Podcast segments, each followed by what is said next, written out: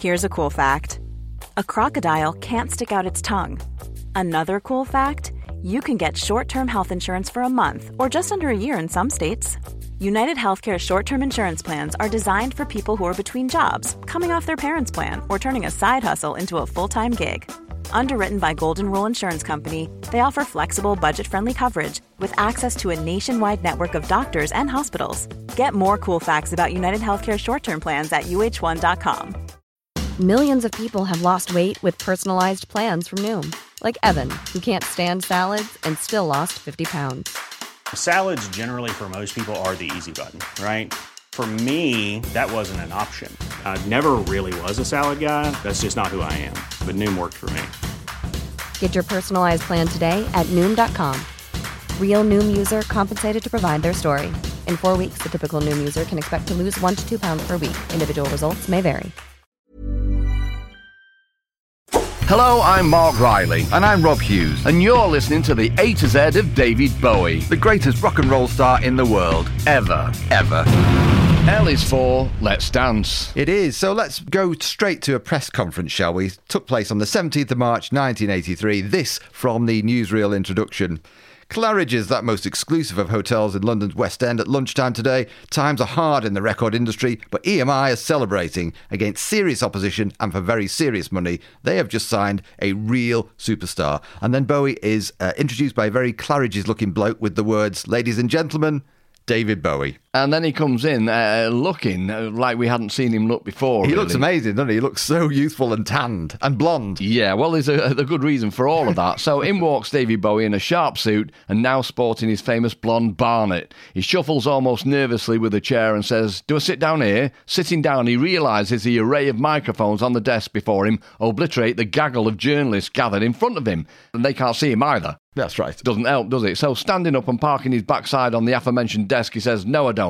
I sit here." So he sits down on the desk and, he, and looks very comfortable and relaxed and confident. Definitely. He goes on. About two days ago, E M I phoned me up in Australia and said, um, would I like to take a twenty-five hour flight back to come and sit in a room with seventy-five journalists? Over the last year, I made a couple of movies and I've completed an album and single called Let's Dance. And tomorrow, tickets go on sale in the U K and the next few days in Europe for concert performances in London, Birmingham and the rest. Blah, blah, blah. Yeah. So the reporter continues, David Bowie is here to merely announce his new album. album, his first in three years, and his first live shows for five years. He remains the most influential pop performer to have emerged in the seventies, and not yet put a foot wrong through constant changes of musical direction and a constant emphasis on style.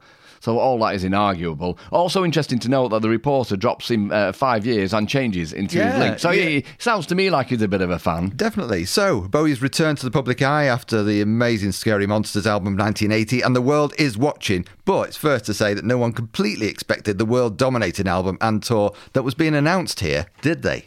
No, they didn't know. Uh, so Let's Dance, the single, was released three days earlier before the actual press conference, and the album's coming out a month later. There is a really interesting interview with Bowie as well, where he explains his move from R C A to E M I, saying that R C A really didn't like his last two albums. Mm. So we've also talked about Low, how they didn't like that, yeah. and how they sent him a letter. And uh, he does say there, one of the uh, R C A executives suggested to Bowie that he should rent an apartment in Philadelphia and try and write Young Americans too. Oh. So he seems to he seems to have been banging head against a brick wall with the record companies for a while here, yeah. and he was obviously uh, and understandably galled by this. It's also interesting that the interviewer suggests to Bowie that the irony is that the new record, Let's Dance, is not a million miles away from Young Americans, albeit like a New York soul style rather than the Philly style. Mm. And then uh, Bowie says, yes, but it's much better when nobody's telling you what to do. So it's great. I mean, it, yeah. he could have just gone over there and, and he could have gone and rented a flat in Peckham and still written Let's Dance. Uh, but he'd been in Australia anyway, and yes. that's why he was so tanned and, and healthy looking. That's right. Uh, but he didn't want. He just didn't want to play ball with the record no. company. And also, you have to think, that the, and this is looming large within all of these notes and research,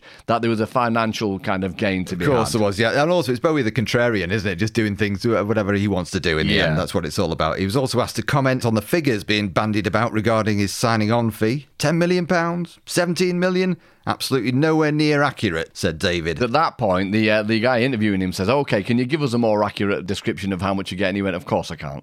okay. So you don't even know. I mean, I, is it well documented now? I, I, it has been said seventeen point five million, but I, it might have been more, it might have been less, I don't know. But he, he obviously wasn't going to say. Of course not. So, to the album itself, Let's Dance. It's the fifteenth studio album by Bowie, released in April eighty-three, three years after uh, Scary Monsters and Super Creeps, co-produced by Chic's Nile Rodgers, and it contains three of his most successful singles. Title track, Let's Dance, made number one in the U K and in the U S, various other places too, as well as Modern Love and China Girl, which both reached number two in the U K. China Girl was a new version of the song, of course, which Bowie had co-written with Iggy Pop for The Idiot. Most certainly, yeah, and it also contains a re-recorded version of the song Cat People, for some reason. So Let's Dance was nominated for Album of the Year Grammy Award in nineteen eighty-four, but lost out to Michael Jackson's Thriller. Well, it probably would, yeah. wouldn't it? And it had sold ten point seven million copies worldwide, making it Bowie's best-selling album.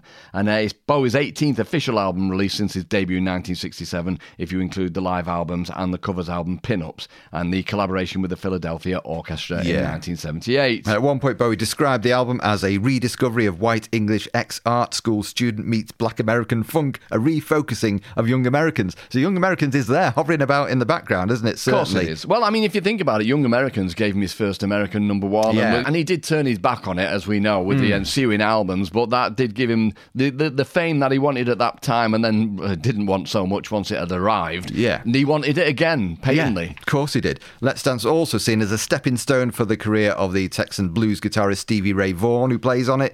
Critical reviews for Let's Dance as an album have been mixed, although Rolling Stone later described it as the conclusion of arguably the greatest fourteen-year run in rock history. So the Beatles couldn't even match that run, could they, of almost perfection, because they weren't around for that long for a start. That's the thing. If ever I do say that, oh yeah, he had the best run of albums of anybody, people immediately go, oh yeah, well what yeah. about the Beatles, which is the only band that they can really throw in there. Some might say the Rolling Stones, you know. But no, it didn't really hold up with the Stones. I don't, it, I don't think, think so. No, not personally, anyway. But uh, yeah, with the Beatles, it, it's just time. Really, yeah. had they given themselves the time, quite possibly.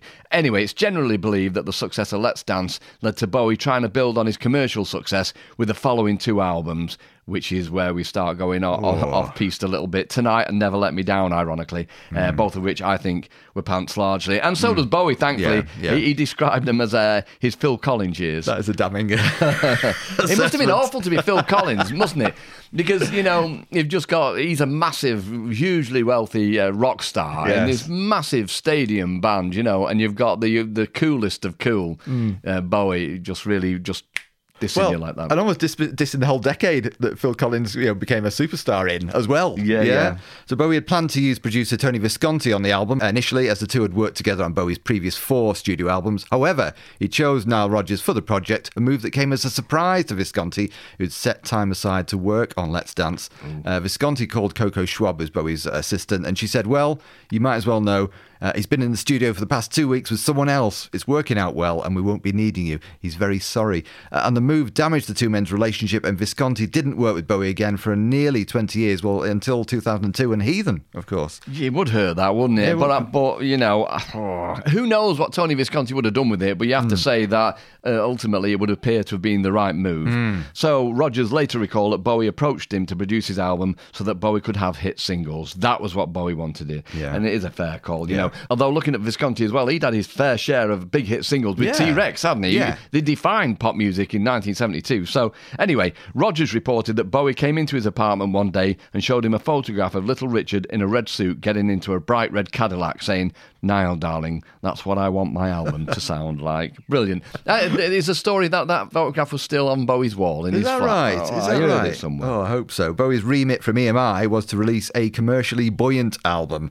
Uh, the album's influences were described as Louis Jordan, uh, Southside Johnny and the Asbury Jukes, Bill Doggett, Earl Bostic and James Brown. A right mixed bag there. It is, and I, again, you know, you look at Southside Johnny and the Asbury Jukes, they um, play at like Sale Waterside now up the road, and they, they like, they, you know, pretty galling to think that you've like influenced one of the biggest selling albums yeah. of all time. But uh, Bowie spent three days making demos for the album in New York before cutting the album itself. Yeah, which was unusual, wasn't it, really? He just usually showed up to the studio with a few ideas. Yeah, but anyway, so. despite this, the album was recorded start to finish, including mixing, in seventeen days. Bad going at all, is Good it? Going. Stevie Ray Vaughan met Bowie at the nineteen eighty-two Montreux Jazz Festival in Switzerland. After Vaughan's performance, Bowie was so impressed with the guitarist, he later said, he completely floored me. I probably hadn't been so gung-ho about a guitar player since seeing Jeff Beck with his band The Tridents.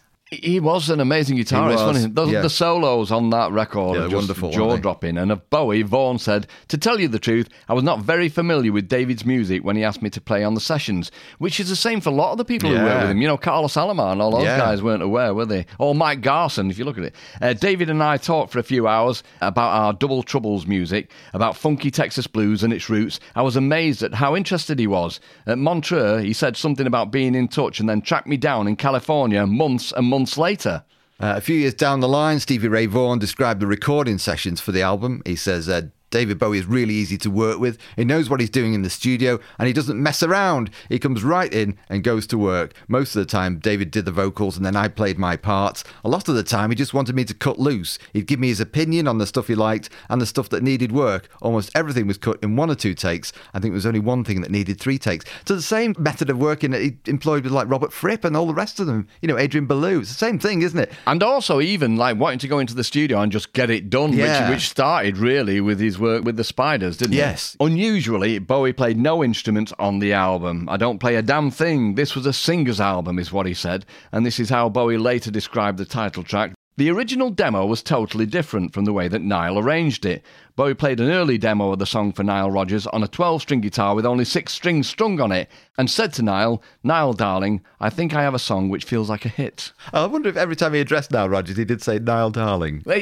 Well, we know that he used to slip into the um, Pete and Dud, Derek yeah, and Clive yeah. character with uh, Brian Eno, didn't he? So maybe yeah. that was just his way of talking to uh, being quintessentially English, darling. Absolutely. Nile then took the chords, which he said felt folksy, and helped craft them into the version used in the final production of the song. So long-time collaborator Carlos Alomar, who had worked with Bowie since the mid-seventies and would continue to work with Bowie into the mid-nineties, claimed he was offered an embarrassing fee to play on the album and refused to do Ooh. so. He also said when working on Bowie's follow-up album, Tonight, they didn't play on Let's Dance because Bowie only gave him two weeks' notice and he was already booked with other work. However, Alomar did play on the accompanying tour. He most certainly did.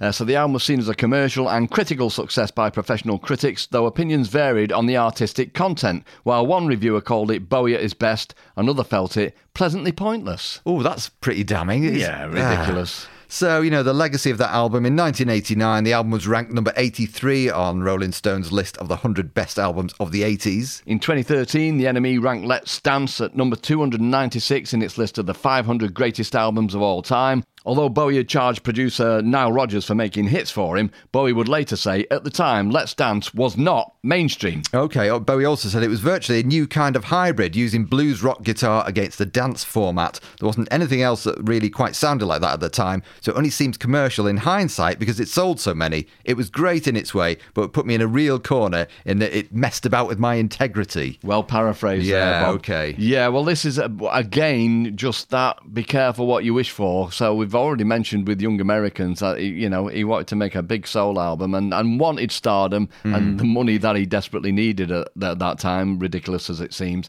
And now he's he's gone down the same route. And it worked and put him into a corner. And yeah. we mentioned, you know, the following albums were him running off on a path to try and make more money and get bigger and bigger. And, and it was that was his downfall, wasn't it, it for was. that period? He took his eye off the ball, definitely. He did. Bowie also said of the L P, "It was a good record, but it was only meant as a one-off project. I had every intention of continuing to do some unusual material after that, but the success of the record really forced me, in a way, to continue the beast. It was my own doing, of course, but I felt, after a few years, that I'd gotten stuck." Yeah, so really is a victim of, of his own success. Uh, Bowie later said the success of the album caused him to hit a creative low point in his career, which lasted the next few years. You couldn't argue with that, could no, you? No, sadly. He said, "I remember looking out over those waves of people who were coming to hear this record played live and thinking, I wonder how many Velvet Underground albums these people have in their record collections. I suddenly felt very apart from my audience, and it was depressing because I didn't know what they wanted." That must have been a real crossroads for Bowie there. And he's right, he is right, because, I mean, I went, you went to Milton Keynes to yeah. the Serious Moonlight Tour, and it was just incredible. Oh. But I did, I waited, I've mentioned it before, I waited down the front through all the bands that I didn't want to see, and then all the knuckleheads came in at the end, and just uh, when Bowie came on, and just made it really uncomfortable to be right down the front yeah. there. But I have to say, Bob, David, if you're listening up there, which you won't be, um, then... I wish you was. uh, then yes. I, I had all the Velvet Underground albums, and I've still got them. So on to the track listing then, Bobbert. OK, side one, all these songs written by Bowie, of course, uh, Modern Love, China Girl, which is Bowie and Iggy Pop, Let's Dance, Without You. To side two, Ricochet. Criminal World, written by Peter Godwin, Duncan Brown and Sean Lyons, a cover version. Cat People, Putting Out Fire, co-written by Bowie with Giorgio Moroder. And Shake It. All right, so we come to the first, well, first tune, Modern Love. What a way to start. A great tune, yeah. So the opening track of the album, naturally. Bowie claimed the song was inspired by Little Richard, and it maintains the album's theme of a struggle between God and man. And the line, "Get me to the church on time," is taken from the lyrics of uh, My Fair Lady. Yeah, that's great, isn't it? By the time Modern Love was issued and edited as a single, Bowie's Serious Moonlight Tour was well underway, and the track had become a popular encore on the tour. It was a great live event, that, wasn't it? Brilliant. Uh, China Girl next, song written by Bowie and Iggy Pop during the years in Berlin, of course. First appeared on The Idiot in nineteen seventy-seven. Yeah, so the song became more widely known when it was re-recorded by Bowie. Big hit. Uh, he released it as a second single from the most commercially successful album, Let's Dance, and the U K single release of Bowie's version reached number two for one week, uh, the fourteenth of June nineteen eighty-three, behind Every Breath You Take by The Police. Uh, which oh, is, your face. Oh, oh. I, I can't help, I was born with it. But uh, no, it's a decent pop song, isn't it? And oh, I know okay. that you like it. There's nothing wrong with it at all. I don't like that tune, I'll be honest. I okay. really don't. So uh, Paul Trinker, the author of Bowie's biography Starman, claims the song China Girl was inspired by Iggy's infatuation with uh, Kulan Ngoyen, who's uh, a Vietnamese woman. Yeah. Nile Rodgers, producer of the song in nineteen eighty-three, explained his view of the meaning. He said, uh, I figured China Girl was about doing drugs because China is China White, which is heroin, girl is cocaine. I thought it was a song about speedballing. I thought in the drug community in New York, coke is girl, heroin is boy. So then I proceeded to do this arrangement, which was ultra pop, because I thought that being David Bowie, he would appreciate the irony of doing something so pop about something so taboo. And what was really cool was he said, I love that. Mm. And also, uh, we will have all seen the footage, won't we, of, of um, Nile Rodgers doing the... Yeah.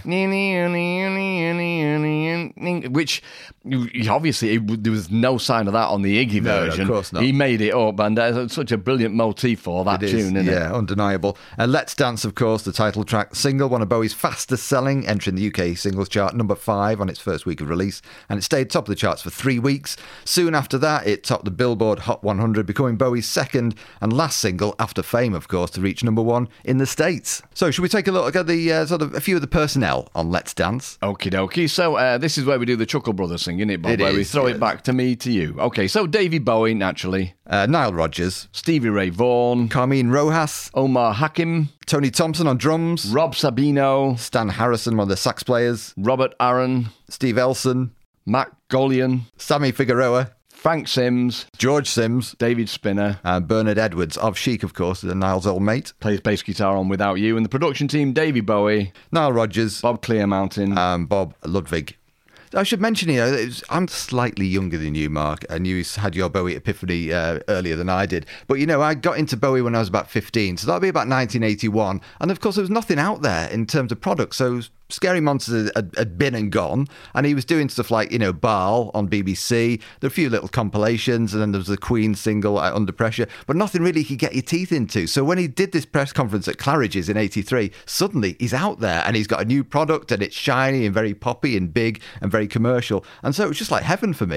And I remember going to, uh, I was at college in Southport at the time, and I remember going to a record shop on East Bank Street I'd go to like every week, uh, and having, obviously, all the Let's Dance covers were in the window, so I bought it the day it came out and the rest of it. And he had a giant cardboard cutout, sort of life size, of Bowie, you know, in the sort of boxing pose, right, uh, in the window. And I said to him, look, when you're done with that, do you think I could have it? And he said, yeah, sure. So I went in, you know, maybe like three, four weeks later, and I got this big thing and somehow lugged it home on the bus, and it was in my bedroom for ages. It's probably worth quite a bit of money now, but I obviously I just went to the tip in the end. But, you know, oh. my, bo- my bedroom at that, that time was just a shrine to Bowie, and it was just so great that Let's Dance was happening while I was so, so enamoured, you know, of everything he was doing. What a real shame that you didn't keep that, Bob. I know. That is a tragedy. Oh. And, you know, I mean, yes, I went I went to see Bowie at Wembley, um, doing Station to Station. Mm. I didn't see him on the stage tour, and at that point in time, I was in the fall, yeah. and that kind of was uh, all-consuming, really. And, uh, and so I never went to see Bowie again until nineteen eighty-three. Wow, okay. And, and Serious Moonlight. So I never saw him in the interim. Right. So, uh, yeah, it was, and it was a big thing for me. I remember when the, the whole thing was announced, Claridge's and all that, it was like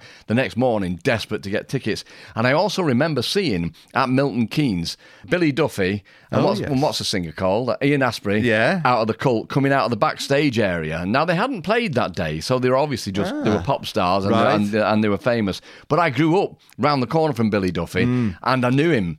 And so I was half thinking of saying, Billy, remember me, no chance, get me backstage, see David. But obviously I didn't bother. Oh, there is that great story as well about Milton Keynes, isn't it, where, because uh, The Beat were one of the support bands, weren't they? And Rico, the Jamaican uh, sax player, had no idea who Bowie was, so he didn't even recognise him walking around backstage, and he just thought he was a waiter, and he asked him for a bottle of water. Oh.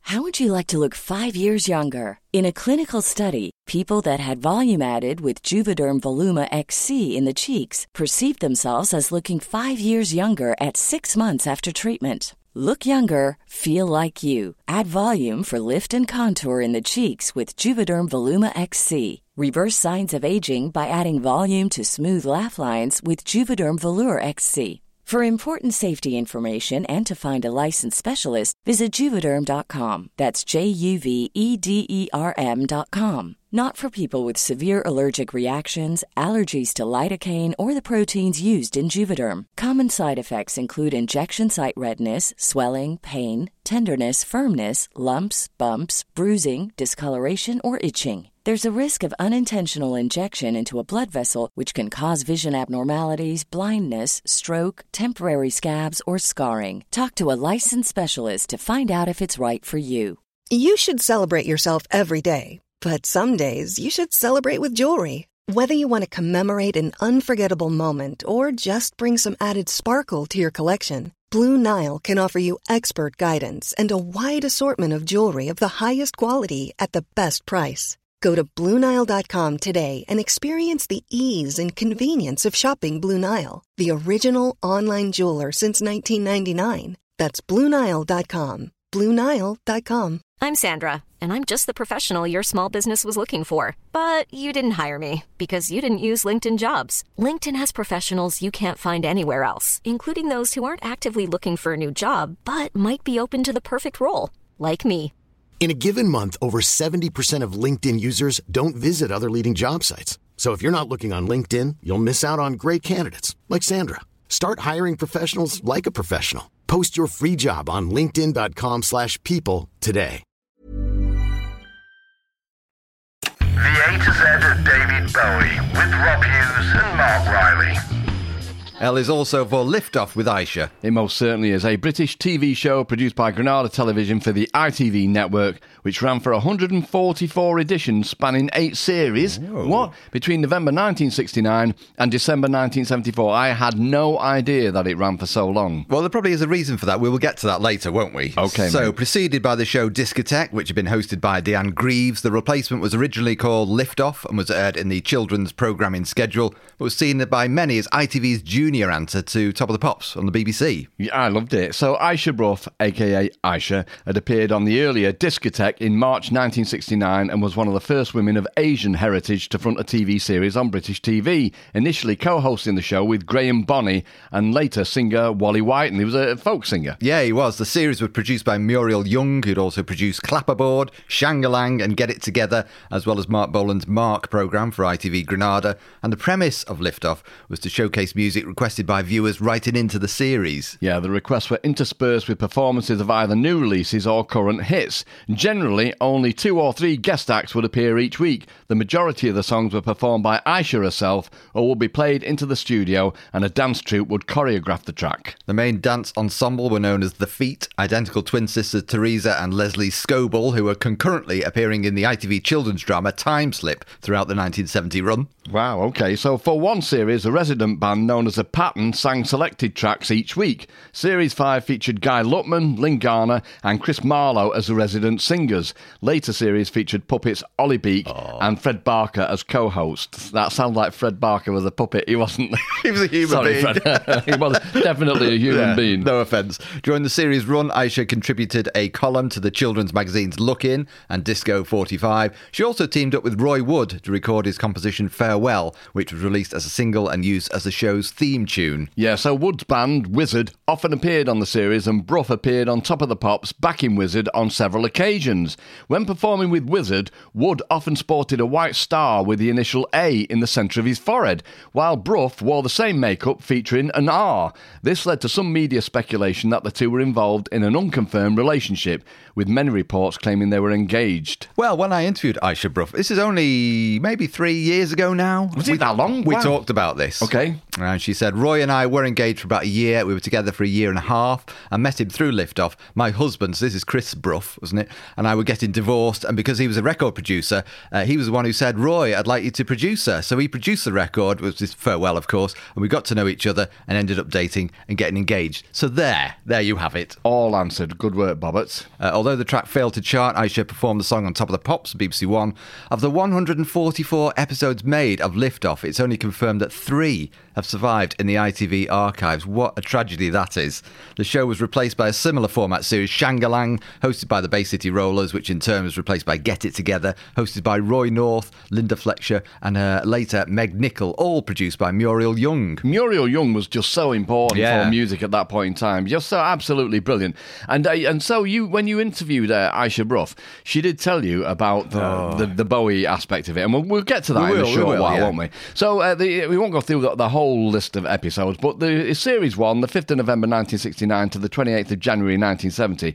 We're going to go through these just to show you the array of artists that they would have had on there. So the first one, Long John Baldry, Lou Christie, Millie Small. Okay, yeah. so that that is kind of all right, yeah. kind of on an even keel. Move okay. to the next one, mate. You get to the next one, you got the Tremolos, Mike Darbo, Roger Whittaker, Julie Felix, and Black Sabbath. Now that is a, a Pickety Witch too. Dana, Labby Siffrey, Ken Dodd, The New Seekers, The Sweet and Herman's Hermits. That Eclectic. Is a mixed bag. Eclectic doesn't even cover it, oh. does it? And then you've got another one, which is a Sweet, Ken Dodd, so they were big on Ken, the mm. Tremolos, The Move, The Marmalade, New Seekers, Tony Blackburn, Vanity Fair, Cliff Richard, Olivia Newton-John, Gene Pitney, Tony Christie, Charlie Drake and on. Gilbert O'Sullivan. But it has kind of reached a bit of an identity by this time, yeah, hasn't it? It has. Uh, so we move on now to the next one. Colin Blunstone, The Move, Roy Wood, Gene Pitney, Jack Wild, Bay City Rollers, Peter Noon, The Baron Knights, Slade and David Bowie. All right. So that was the absolute changing point in my life, okay, which is more important to me than anybody else. So we will move on to the Bowie timeline yeah, let's now, do this, shall we? Let's do that. Okay, so the third of November nineteen sixty-nine, Bowie lip sync Space Oddity on the T V programme Hits a Go-Go, which was broadcast live from Zurich, also features a nice... and Ayshea Brough. Ah, okay. fifteenth of June now, nineteen seventy-two. Bowie's Coventry show has been cancelled, allowing him and the Spiders to travel to Manchester to record a T V programme appearance. twenty-first of June, Lift Off with Ayshea broadcast. Job done. My future life as a scientist, Bob, gone straight down the chute. And so I do remember, uh, I used to uh, get the bus down the uh, Princess Parkway. I yeah. went to Saint Greg's School in Ardwick, over near where the Apollo is now. Oh, yeah. And, you know, I mean, the school's been knocked down. There is no plaque. Have a look. Oh, but anyway, uh, yeah, uh, the short and long of it, I used to uh, head off down the parkway. My mum and dad would be working till six o'clock. And so I would be passing pretty much my grand's house in Didsbury. Mm. So I'd get off the school bus and go to my grand and spend a couple of hours there until my folks got home. And one of the things I used to do on a regular occasion was run away from my gran, because she would often come out with a bowl while I was watching T V and stick it on my head and have a pair of scissors flailing around oh. try- trying to get rid of my feather cut. Really? So she wanted to give you the old bowl cut, oh. the classic? Man, Ooh. So I had to be on my guard. So yeah. it was with great caution that I sat down uh, on that particular occasion and watched Lift Off with Ayshea. And I loved it, you know, and I do remember Wally Whiten really well, and I remember Ollie yeah. Beak, the owl puppet, and of course I remember Ayshea. Uh, but uh, just sitting down there and watching Davy Bowie on the twenty-first of June come onto the T V, you know, thinking about watching this little black and white telly at my gran's house. It just absolutely blew my mind. And so I can't even remember if the next day I went in and, and communicated with anybody, because, you know, right. I mean, Craig Scanlon, who uh, was later in the fall uh, at the same time as I was, uh, much of it anyway, um, yeah, he was ended up being a massive Bowie right. fan. So I can't remember if Craig saw it. I, I can't remember really chewing the fat with anybody else at school about it. But, of course, the story being now that it was a couple of weeks later he ended up on Top of the Pops, yeah. and that's when most people, most people saw Bowie for the first time. Mm. And that really was the talk of the playground, as a cliche would have it. Yes. But definitely. I was already sold, and I do remember watching Top of the Pops when it came on and thought, it's him again. And and I, I spent the next I spent the next probably three or four years watching Top of the Pops, waiting for Bowie to tip yeah. up, and he very rarely did. In in truth, yeah, I'm jealous of that moment, and there's a reason why that sadly that footage has been lost. The, the oral uh, recording is still available, and you can find that in various places, but there is no visual footage of Bowie doing that, which is such a huge loss, isn't it? And a reason for that, which I'll get to in a second. But uh, when I was talking to um, Ayshea, we t- I said, well, you know, what was Bowie like? You know, did you meet him that day? And she did say, well, I wasn't actually there the day he came in, because I think they sort of shot it, uh, you know, in different time frames. And sometimes she'd go outside and do her video segments, you know, just on location somewhere. So right. for whatever reason, the paths didn't cross that day. But she did say, I'd known Bowie since I was sixteen, although I didn't see him much because he went through a bit of a mad stage when he was down at the nightclubs with Angie, which is a whole sexual and drug thing. Uh, and I was still who I was. She was very kind of straight-laced, right. always, Ayshea. How I know Bowie in the first place is because there'd be Mark Bolan, Bowie, Carl Palmer of E L P, and myself all at the same cafe at the end of Denmark Street. This would be in the sixties, of course. I'd go three times a week, and every major performer in London would go there. David would be in there, and I remember him with fuzzy hair, just trying to get his songs all done. Uh, and Mark Bolan, at the same time, sat there writing about fairies. And then, funnily enough, he presented all that stuff to my first husband, Chris Brough, who said he didn't really uh, think he could get into the fairies thing at all. He said, I love Mark and David Bowie. They were some of the nicest people. All these guys were so sweet, and at the beginning of their careers, and it was such a lovely uh, sort of period in my life, right? You know, so this went on. The reason that a lot of people don't remember Lift Off, apart from the fact it was a regional programme, is because these tapes, apart from three, as we've already mentioned, just got wiped by mistake. Well, it was actually, you could see Lift Off with Ayshea right throughout the country, couldn't you? Yeah, you could, yeah, yeah. Yeah. Was, yeah. So what happened was, well, we're probably going back maybe ten, fifteen years, I believe, that a technician at uh, Granada T V was asked to copy them all digitally, so all the episodes, so they'd be available for a D V D release and the rest of it. And they'd marked the ones that had already been duplicated uh, with an X, okay? Mm. And it was told, right, do the others. And of course, what he did was he duplicated the X ones and wiped the others. So we've got, got this it the wrong stack way of amazing material, from, not just oh. from Bowie, of course, from Slade and Black Sabbath and T-Rex and The Move and all that kind of stuff that is now supposedly lost in time. Although, when I was talking to Ayshea, she said, surely there are some collectors out there, someone not necessarily in this country, you know, maybe in Europe or the States, whatever, who've got copies of it somehow. Unlikely, but it is possible. It's possible. And, you know, I mean, by the very nature of collectors, they very rarely let things go, do mm. they? I mean, if you think about the version of Gene Genie. Yeah, of course. You know, I mean, that that just sat in somebody's loft, didn't it, yeah. for years and years. And and, and he, uh, one of the cameramen, who was using one of the, the gimmicks on Top of the Pops at mm. the time, he had to be persuaded to let it go, yeah. uh, you know, and, and to, to have the only copy of it is a bit oh, no, hey. no, no, no, no, isn't it? But, I mean, yeah, if, if anybody out there's got it, giz it. Oh, please. The A to Z of David Bowie, with Mark Riley and Rob Hughes.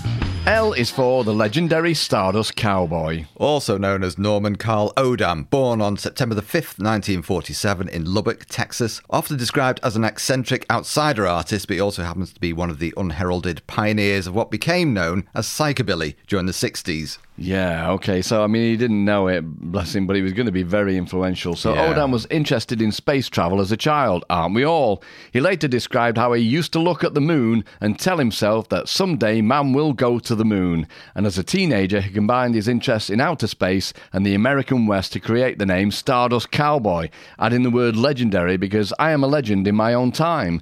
To fans, he became known as The Ledge. I love that. So he's fourteen years old already. He's creating his own mythology, isn't it? Like Bowie, really, in mm, so many ways. Yeah. The fact that the initials of legendary Stardust alluded to L S D, Odam claimed it was uh, coincidental. He also pointed out they adopted the name in nineteen sixty-one before the drug had become part of popular culture. I'd, I'd give him the benefit of the doubt on that one for sure. Odam started playing in high school years as a way of impressing girls. Inspired by Chet Atkins, he learned to play the guitar and also taught himself to play the bugle. Arguable. Probably not essential if you want to impress a girl. Anyway, one of his school friends was Joe Ely. Yeah, he was. Uh, what about his early songs? It was a great one. Weren't there? My underwear froze down to the clothesline. So he'd serenade people with that. In his own words, I then learned to play the drums, bugle, kazoo, harmonica, buffalo horn, and the rubboard. Now, this is a, a American variant on the washboard. So he was like, man. you know, the, the American Derek Giler, really, wasn't he? Oh, yeah. Uh, when I turned seventeen in the eleventh grade, I entertained before school to five hundred people on the patio, on the tennis court, the auditorium steps, the teacher's parking lot, and in the halls and barracks. Boys threw money and candy at me while the girls cried because they treated me that way. What? So for seven weeks, I sang in the parking lot of the Music Box, a teenage nightclub, to a crowd of teenagers. One girl would run her fingers through my hair while I looked into her eyes and I sang Last Kiss. Aww. It's all good stuff, this. After high school, he went to college and studied electronics. Whilst there, he hit on the idea of writing a wild song that would captivate everybody. This led him to write Paralysed, which he performed at local talent contests. So, Paralysed ended up on uh, Kenny Everett's uh, World's Worst Record, didn't yes, it? On, did. uh, on Vomit Green Vinyl and all that. And so that's how that's how most people in this country yeah. got to know it, certainly of our generation. Yeah, so here's the story behind that. So we've been inspired by Tiny Tim's appearances on The Tonight Show. So Odon set out for New York in nineteen sixty-eight, only to make it as far as a nightclub in Fort Worth in Texas, which is probably just down the road, isn't it? Yeah. Two vacuum cleaner salesmen looking to get into the music business put him uh, in a local recording studio where there just happened to be a twenty-one-year-old uh, T-Bone Burnett already in there, having done a session the night before. So Burnett rigged up two microphones, got behind the drum kit and listened to Odom's instructions to uh, play in the same tempo I'm singing in, and the end result was Paralysed. See, again, I didn't know that T-Bone Burnett was involved in that. Yeah, it's so remarkable, isn't it? So Odom played dobro and bugle whilst T-Bone Burnett played drums. The track is notable for featuring strange growls, yelps and weird vocal mannerisms with wild acoustic guitar and equally manic drumming. Said Odom, the only thing I wanted was to write a song that was wilder than anything Elvis had ever done. His music was too slow for me. Oh, it would be. five hundred copies of the single were pressed and released on Odom's own Psycho Suave label. The song gained some popularity around Texas, enough for Mercury Records to pick it up. It then made the Billboard Top two hundred in the States, and he made an appearance on N B C T V's Rowan and Martin's Laugh-In, dressed in his trademark get-up, buckskin jacket, boots and spurs, and a ten-gallon hat.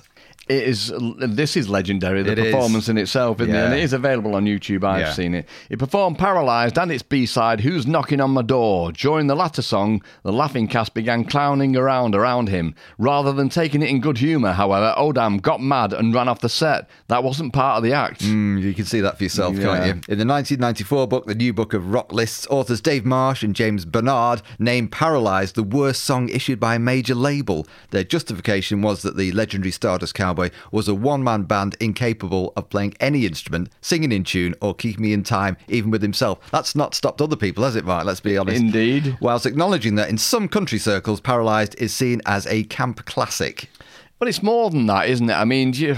if you look at, like, the Cramps, for instance, and psychobilly exactly. has been mentioned, yeah. uh, but you, there's a whole oeuvre just been built around not just this one song, but it's a, a pivotal part in it anyway, Definitely. Put it that way. So in nineteen seventy-six, Paralysed ranked fifteen in the first ever Festive fifty, a list documenting the favourite songs of listeners of the John Peel radio show. Yeah, so after he'd appeared on Laugh-In, Odom was invited to appear on other shows, but they were cancelled because of a musician strike that put live T V performances on hold. By the time the strike was over, his fifteen minutes of fame had gone. Historian Rob Viner of Texas Tech University considers Odom's musical career a product of desperation and proof that there's nothing to do in Lubbock. Oh, harsh. Uh, Odom has continued recording since Paralysed, albeit sporadically, and released several albums and singles. So we get to the Bowie connection here, don't we? So Bowie uh, borrowed the word Stardust for Ziggy Stardust, of course, from the legendary Stardust Cowboy. When Bowie went to America for the first time on a promo tour in January nineteen seventy-one, Mercury Records' Ron Oberman met him at the airport and he gave him the, uh, the Ledge's three Mercury singles. Yeah, and uh, and this is Bowie. Back home, I choked on Paralysed, gasped in awe at Down in the Wrecking Yard and fell all about the floor at I Took a Trip on a Gemini Spaceship, wrote Bowie later. It was a laugh of love. I could not believe that such a talent was unrecognised. I became a lifelong fan, and Ziggy got a surname. He did. Bowie covered Odom's I Took a Trip on a Gemini Spaceship on Heathen, so the song was like an L S D-style homage to the old Van Heusen-Mercer tune, I Thought About You. Uh, as a way of saying thanks for that, Odom recorded a version of Space Oddity.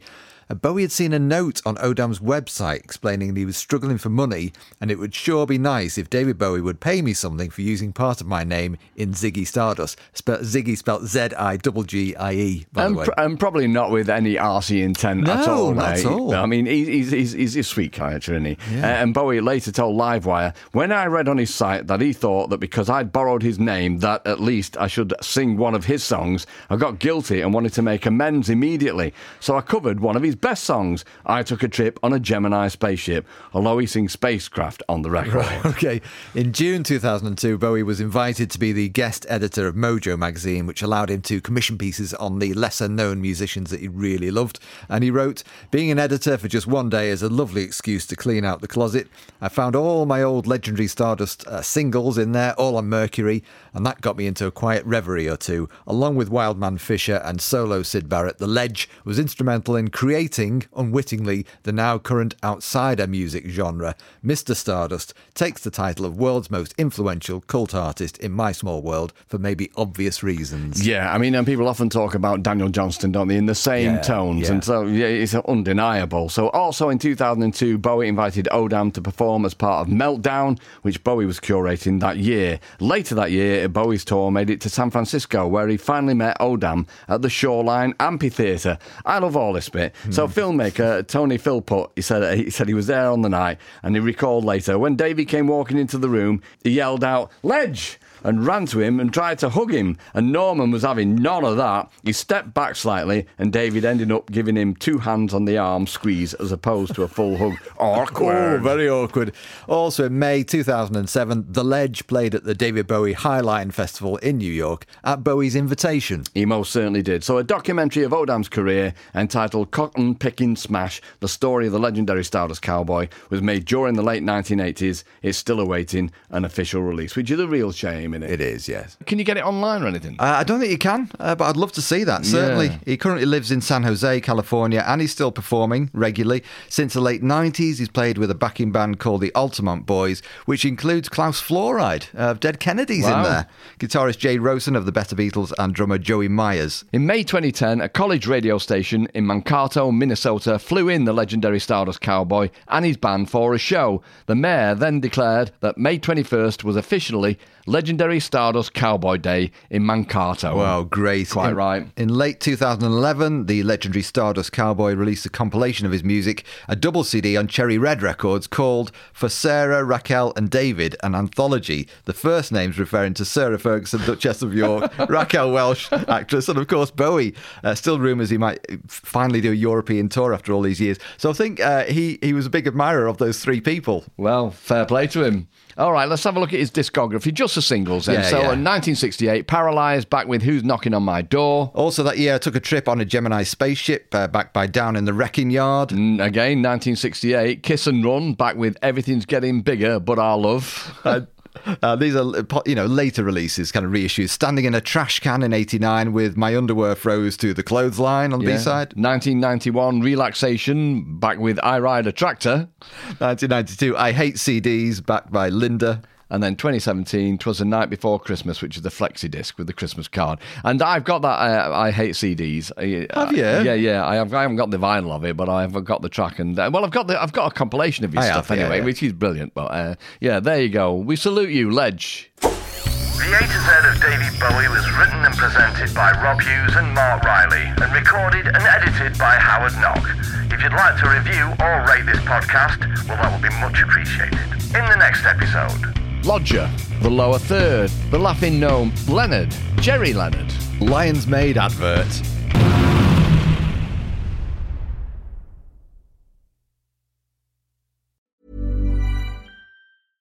Imagine the softest sheets you've ever felt. Now imagine them getting even softer over time. That's what you'll feel with Bowl and Branch's organic cotton sheets. In a recent customer survey, ninety-six percent replied that Bowl and Branch sheets get softer with every wash. Start getting your best night's sleep in these sheets that get softer and softer for years to come. Try their sheets with a thirty-night guarantee. Plus, get fifteen percent off your first order at bowl and branch dot com. Code BUTTERY. Exclusions apply. See site for details.